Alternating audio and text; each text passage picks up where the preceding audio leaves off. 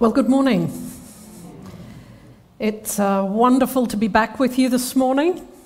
I think I was here early in the summer, if I remember correctly.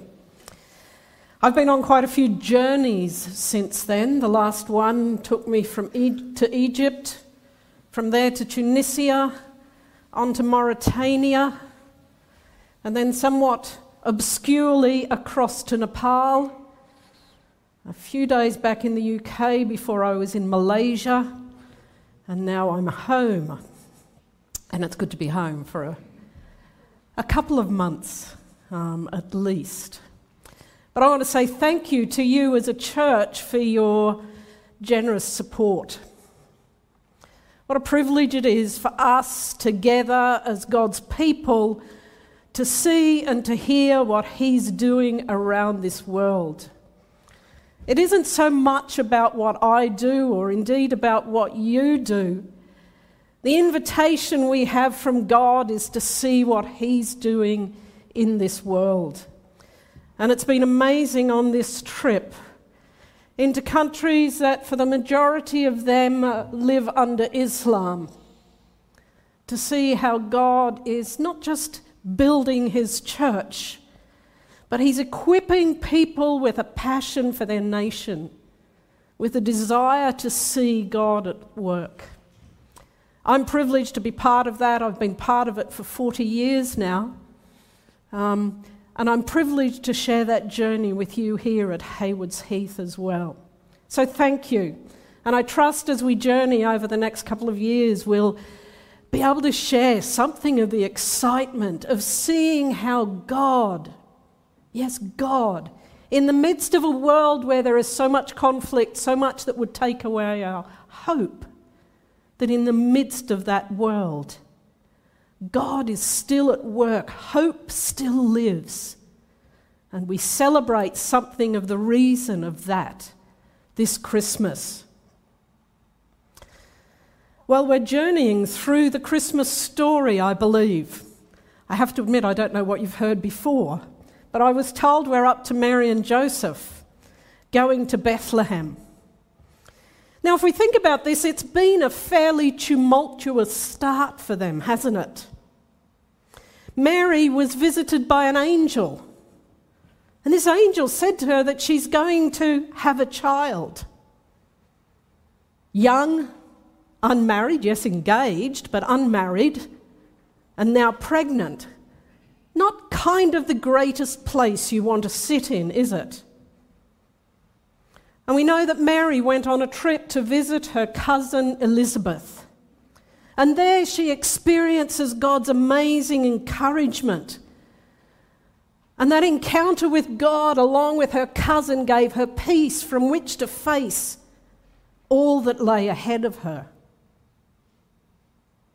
And then there was Joseph. He hears that the woman he's engaged to be married to is pregnant. Not something he was expecting. And then what happens? He decides that the way forward is to quietly divorce her. And then a dream. Now, if you and I have a dream, we probably don't think very much about it. But last night, uh, we had there were folk who were visiting at Mark and Fees and told the story of God speaking to them through dreams. Incredible stories that led to their salvation. And Joseph has a dream, and in the dream, the angel says to him, Don't worry, God's in charge of this. Just go ahead and marry her. He was assuring Joseph that this was from him, that Joseph could trust God. So we can only begin to imagine the sort of challenges that they as a couple were facing. Mary is pregnant, and the community will know that they're not yet married. And Joseph stands with Mary, supporting her and treating her without prejudice as his wife to be. They were both on a journey of faith. What they'd heard from God, what He'd ask of them, was unusual. It was a huge ask, actually, for them to live in their community and to live trusting God. So, what lay ahead of them? Well, was it the straw that broke the camel's back? Because suddenly Caesar Augustus says you all have to go to the town of your origin and you have to register there. That actually sent them off on a 68 mile journey. We have, kind of have this nice picture at Christmas of Mary, a little bit pregnant, um, sitting on the back of a donkey riding along. I can tell you, riding a donkey for two kilometres is a long way. 68 miles, if there was a donkey, because none of the scriptures actually tell us there was a donkey. But 68 miles, when we can imagine she must have been close to eight months pregnant. I've never been pregnant, so women who have, you will know what it's like to be eight months pregnant. I don't know how many of you wanted to ride on a donkey at eight months. but here's the ask now, maybe for them it was a welcome relief to get away from the pressures of the community. Or maybe it was the straw that felt like it was going to break the camel's back. We assume Mary was fairly advanced in her pregnancy because she gives birth soon after arriving in Bethlehem. So here was a young woman facing a pregnancy that, at least in its beginning, was anything but normal. And now she has to accompany Joseph to the city of his birth. And we can imagine the, the um, let's say, the pressures that that created for her, maybe anxieties and fears. That sense of aloneness at this critical time in her life. And I wonder whether she asked, is there no end to what God is going to ask of me? But it wasn't just Mary, it was Joseph, because now he had to carry the whole responsibility for Mary. There was no network of family there around who were going to support her, take the responsibility. Without those usual support networks around her as she gave birth, I can imagine that Joseph inside himself was saying, Why now? Like, come on, don't the authorities, don't the rulers, don't the politicians have any idea what these random decisions that they make, how they impact the lives of everyday people like me? I mean, surely God could overrule this. Surely He could help me out. I imagine Joseph saying, I know nothing about caring for a woman giving birth. I mean, to this stage, he was not yet married. This is woman's work. I remember the weeks after my sister lost her battle with cancer. They were hard. While I knew God was there and I was still assured of that, it seemed like the things that He was asking of me were far far more than I had the strength or ability to cope with. And then one day I found myself at the hospital with my older brother. He went through heart surgery, and as we met with the surgeon at the end of that time, she said to us, Actually, I only did a triple bypass. I decided to save the other one because a quarter of your heart is dead. And I, I still feel that sinking feeling that I had at that time. Give me a break, God. I don't know if I really thought I was talking to God, but you know, your reaction often is just give me a break. It seemed that the things God was asking me to walk through were more than I felt able to handle. When I became the international director for ACT, that's the Association for Cooperation and Transformation that works in North Africa, a role I continue to carry, over the first few months I found out what a challenging financial position it was in. I'm not sure if I'd have taken the job if I knew, there we go. We have this sense of God's call so often, and we want to walk in obedience to His word, to the things that He's asking us to do. And we spent those first 18 months as a team stabilising that financial position. And in December 2022, 5th of December, I know the dates, they're right here. 5th of December, we presented a budget to the board that required us still to raise some money, but it seemed manageable in the context of a world where there were so many needs and challenges. On the 23rd of December 2022, we received the news that our biggest funder of our largest project was unable to go ahead with their funding. Their government, where they got the funding from, was pulling out. I remember that sinking feeling. Not again. Can we actually survive? What about the staff that I need to pay? We now had a 50% hole in our budget. Well, it was Christmas, so at least I didn't have to tell the board, did I? At least not immediately. Here's the situation what do we do when life throws those one more thing? That one more thing that seems too hard to carry on top of everything else that we're being asked to carry. What do we do? Mary and Joseph faced this dilemma. What God be, had already asked of this young couple seemed far beyond anything that anyone should actually have to manage. And then there was just one more thing a trip to Bethlehem, 68 miles, that they got there on a donkey or by walking, we don't know. Mary, many months pregnant, and they were walking away from all those places where the networks of support would surely have enabled them at least to bear the burden they had to carry.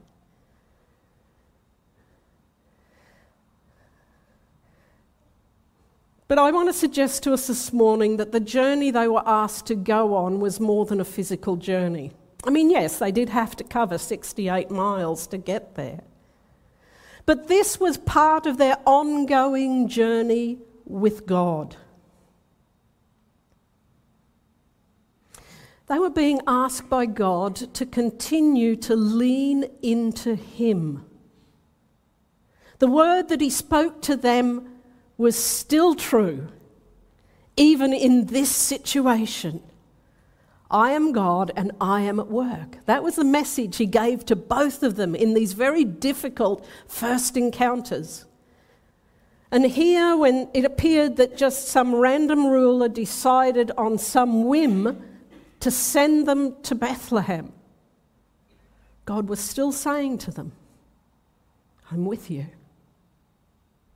I will work out my plans and purposes. And I think that the physical journey that they're asked to go on is a picture for all of us of their relationship with God and of God's commitment to them to walk through every part of what this journey held for them. When I look back on the two situations that I've mentioned from my own experience, they were pictures of God at work in the things He was calling me to. I had wondered in that 18 months should, we, should ACT close? And God had given me a challenge in the form of a question. I wanted an answer because I was asking Him, should it close? And God said to me, Will you embrace weakness? And there on the 23rd of December last year, I had a choice. Would I embrace weakness or would I walk away from the things that God was asking me to? And so that journey that God took me into with ACT, I see is something similar of the journey God took Mary and Joseph into. That's the, the encouragement, the challenge, the desire of God that we walk out what He says to us, the invitations that He gives to us, that we walk them out day by day. There was nothing miraculous about that journey to Bethlehem. They just had to put one foot after the other. And then, as this, um, that picture uh, by the young people so brilliantly gave us, there were still more problems when we got to, they got to the end.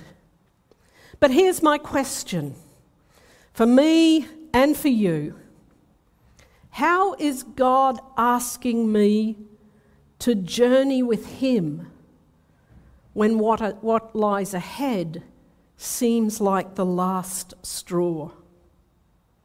What has He already asked of me that this calls me to walk out with Him by faith? Well, you and I have this privilege of being able to read the whole story, don't we? So we don't just read Luke chapter 2, 1 to 7 as an isolated passage, because we know that there's a whole lot more to it. And that's the truth, isn't it? That in all of our stories, there's more than what you and I see in this moment now. One of the things that's been exciting for me as I've journeyed in discipleship with some of the women who follow Jesus out of Islam is the excitement for them when they see that God's been writing their story as part of His bigger story. One of the women from North Africa has been a follower of Jesus for 62 years. She became a believer when she was eight in a country where you could have counted the believers on, your, on one hand, probably at that time. She remains today, 62 years later, the only member of her family who is a follower of Jesus. And her choice has meant that she didn't marry because there weren't believers in those days for her to marry. And that means that in old age, life is sometimes lonely. And when we gathered on one occasion, we'd drawn a big arc across a large page to re- represent God's story from eternity to eternity. And the place where we get to know it from gener- uh, in Genesis right through to Revelation, which has an unending invitation into the kingdom and people of God. And we invited the women to come up and to mark where they saw themselves in this arc of God's story. And as Halima came up and put that cross on that, the joy that burst out of her faith because she realized that she wasn't alone, that her story was not some little girl who had lived 62 years in so often in isolation her story was part of something that God was doing. And it fitted in, it was part of that. And she was thrilled and delighted. She said, He's been writing my story. This isn't my story, it's God's story. Mary and Joseph would see again and again how this difficult part, this one journey, was already written into God's story. This one more thing, this trip to Bethlehem that seemed so inconvenient, was part of God's bigger story. It was a fulfillment of God's words spoken through the prophets. Micah chapter 5 and verse 2 says, But you, Bethlehem, Ephrathah, Though you are small among the clans of Judah, out of you will come for me one who will be a ruler over Israel, whose origins are of old, from ancient times. The prophets told us that Jesus would be born of David's line. And here in Luke chapter 2 and verse 5, we read that Mary and Joseph went to Bethlehem, which was what? The town of David, because Joseph belonged to David's line. We we'd like to think that Mary and Joseph had draw, drawn all of those dots. They had the line that went through all the prophets, and they could see, oh, yeah, this is great. We're going to Bethlehem with me eight months pregnant because actually this is God's, God's prophesied this is going to happen. I don't know if they done. Scripture doesn't tell us whether they had drawn those lines or not. Because you see, so often we live in the reality of every day, don't we? We just have to get through today, this week, this month, this year. And we forget that what God is doing is writing His story, and that His story is a bigger story. We rejoice and we celebrate this Christmas story. It captures our hearts and our imaginations. It reveals more of who God is to us each Christmas as we sit and reflect and listen and learn. And yet, Mary and Joseph just lived out that journey, one step after the other. And the invitation God gives to us in our journeys is to live it out, one step after the other. But here's the reality the same as it was a reality for Mary and Joseph that God is writing a much bigger story. And that your life, my life, our life together is part of this much bigger story. Unlike Mary and Joseph, we might not see where our stories are written into the narrative of Scripture. Although I invite you one day just to do that, put a big arc and ask, Where's my story, God? And go and see how God has written your story as part of His. But Hebrews 11 reminds us, doesn't it, that we need to see by faith. Hebrews 11 tells us that so many lived in the reality that they'd received God's promises, even though they didn't actually see it fulfilled in their lifetime.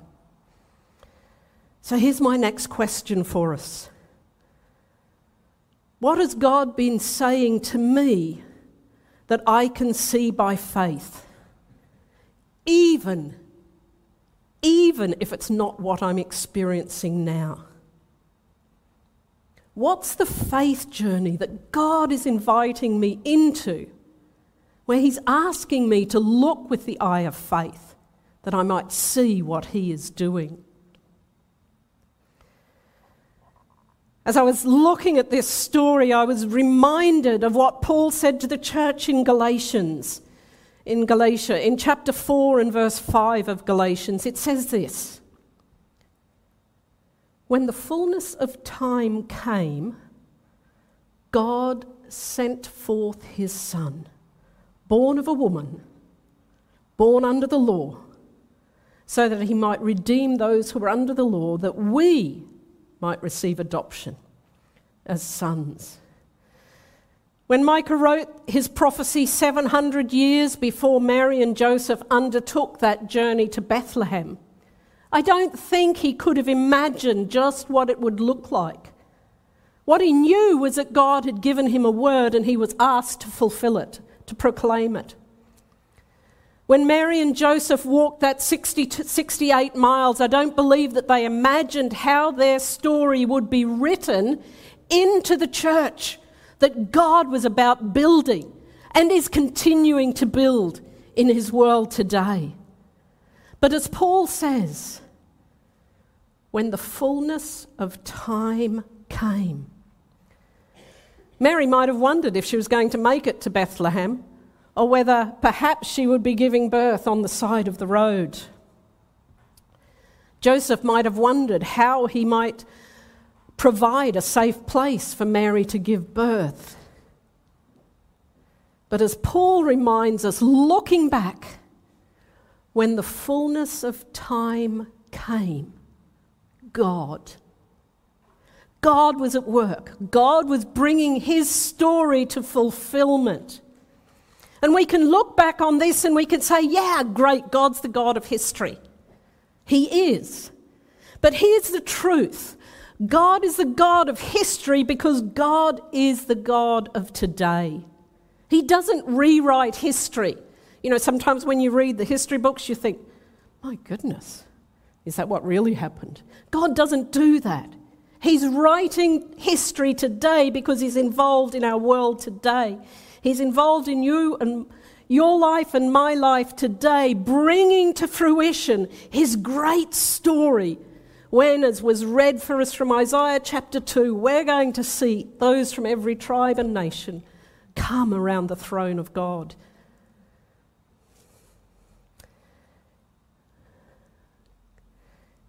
God has this immense and amazing plan, doesn't He? And you and I, in the context of every day, can almost forget that God's still God. He's God of our plans, He's God of the things that are happening. He is still God writing His story. For a number of years, I worked in a large women's college in Pakistan. The vision of one of the early principals, Miss McNair, meant that when partition in India happened in 1948, suddenly you had a Christian women's higher education institution in Islamic Pakistan. During the years that I was there, one, the last missionary principal came back to visit. Her name was Margaret Robinson. And she was there for a few weeks with us, and talking to her one evening around the dinner table, she said that she'd been visited by one of her students. Now, obviously, an older lady. And this student, this former student, said to her, You don't know, do you? I mean, when someone says, to that, says that to you, you obviously don't know because you don't know what they're going to say. And Margaret said, she just looked at her, and the woman said to her, I became a follower of Jesus when I was a student here because I saw what love looked like in you as teachers. Margaret had no idea. She'd simply walked out every day in all of the challenges of Pakistan as principal at the time when the government decided to nationalise all education institutions. She simply walked out what God asked her to do. And here, so many years later, she learnt that God had been writing his story in the life of this woman, who he'd, in the fullness of time, he'd drawn her in to be adopted as one of his children. Some years ago, I heard the story, I heard that a sister of one of my friends had gone into mission. I was delighted. I knew Cheryl and Jenny very, very well. And it wasn't until some years later that I had the chance to catch up with Cheryl. And she told me the story of how she'd become involved in mission and without any awareness of me, something that I had shared from a platform once, along with watching my life and reading my prayer letters, had been used by God to draw her into the story, into mission. I never knew. I was delighted to get to know that because when we see these things of the way God's at work, it gives us encouragement and thrill to keep going, to keep walking by faith. But God was writing his story as I leaned into walking with him by faith. I sometimes rewrite part of Hebrews chapter 11. I hope you don't feel this irreverent, but this is the sort of thing that I've written in my journal lately. By faith, Cathy kept ACT open and embraced weakness believing God's call to be part of building his church in North Africa. By faith, Cathy responded to God's invitation for ACT to work in Mauritania, believing that God, who calls, is faithful and is building his church. By faith, Cathy pursued work with vulnerable women in Mauritania, believing that God will bring justice for those who suffer. How would you rewrite Hebrews chapter 11? What, what would you add to the story of Hebrews chapter 11 from your own life? By faith. By faith. How would this church add to the story recorded for us in Hebrews 11 of those who saw and walked by faith? In the fullness of time, God brings into being all that He has planned and purposed to reveal to the nations that He is God, that they might see His glory and worship Him in the fullness of time. Mary and Joseph, of course, we put them on the stage at Christmas, don't we? But they were two ordinary people living through very difficult circumstances who walked out in this story we've read in Luke chapter 2 what it is to simply live life every day, leaning in by faith to God. I'm reminded of Paul's words in 1 Corinthians chapter 10. God is faithful, he says in verse 13. He will not let you be tested beyond what you can bear. And if you're like me, you have been in circumstances where you think, I don't think you know me very well, God. But the reality is, by faith, in the fullness of time, we will see God. As Mary and Joseph did there in Bethlehem. I wouldn't want to give birth in a stable. We make it a nice, clean stable. There's all clean straw, and the cow is just looking very nicely. But the reality is, it was a working stable. It was in that context of living life in the circumstances and conditions that we are in that we learn to live life by faith, lean into God by faith, and in the fullness of time God. Let's pray.